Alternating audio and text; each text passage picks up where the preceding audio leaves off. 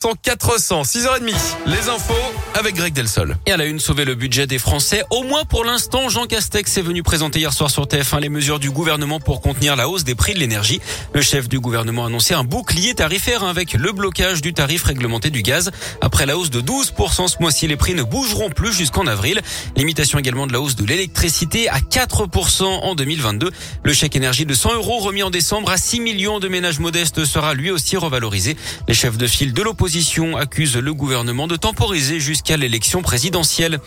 Assurer son enfant contre le harcèlement scolaire, c'est une option proposée par les mutuelles spécialisées depuis quelques années. Une prise en charge des séances de psy, par exemple, pour un élève harcelé à l'école. D'autres vont encore plus loin avec le financement d'un avocat et la prise en charge des cours à domicile. C'est le cas de l'assurance Colibri, fondée par l'association Marion la main tendue, qui lutte contre le harcèlement des jeunes. Pour 1,50€ par mois, l'assurance débloque jusqu'à 4000 euros de garantie sans faire de bénéfices. La formule a séduit un établissement de la région, le centre scolaire Notre-Dame à Villefranche-sur-Saône.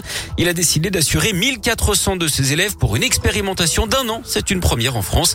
L'établissement espère notamment lutter contre le harcèlement en ligne. Léa Dupérin lycée, la majorité des violences physiques ou verbales commencent sur Internet et se retrouvent ensuite en classe, explique Barbara Marmonnier. Bien évidemment, on va faire toutes les actions pour prévenir ce cyberharcèlement, mais une fois qu'il est là, qu'est-ce qu'on fait? Et souvent, on est très démunis parce qu'on n'a pas les outils. Et cette assurance nous semble-t-il permettre là d'aider les familles euh, lorsqu'on est dans une situation qui est très compliquée. C'est là qu'intervient l'assurance avec son bouclier e-réputation qui consiste à nettoyer les réseaux sociaux.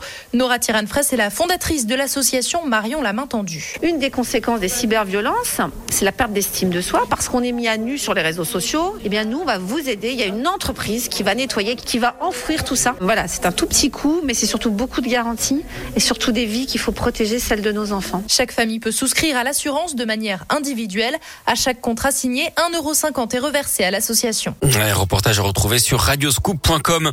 Un couac au, cours, au concours d'avocats à Lyon. D'après le progrès, le corrigé a été livré en même temps que le sujet hein, au candidat l'école des avocats. L'examen qui devait durer 5 heures a finalement été annulé en catastrophe. 200 candidats vont devoir repasser l'épreuve. Ce sera lundi prochain. En attendant, ils ont reçu un mail d'excuse de la part de la direction qui plaide l'erreur humaine.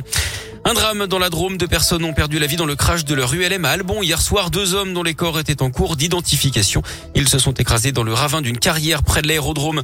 En bref, également dans l'actu local, 27 agents suspendus au Vinati à Bron pour avoir refusé la vaccination contre le Covid, principalement des aides soignants et des infirmiers d'après le progrès.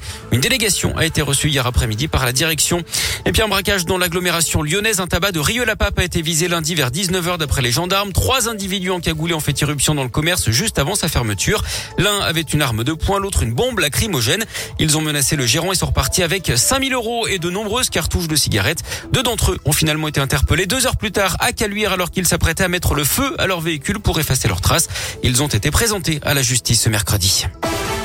Et puis du sport, du foot et la Ligue Europa. Belle soirée pour l'OL, vainqueur de Brøndby 3-0 hier soir. Monaco de son côté a fait match nul un partout à la Real Sociedad. Brøndby. Ouais. Et puis 0-0 entre Marseille et Galatasaray avec quelques incidents en tribune. Oh.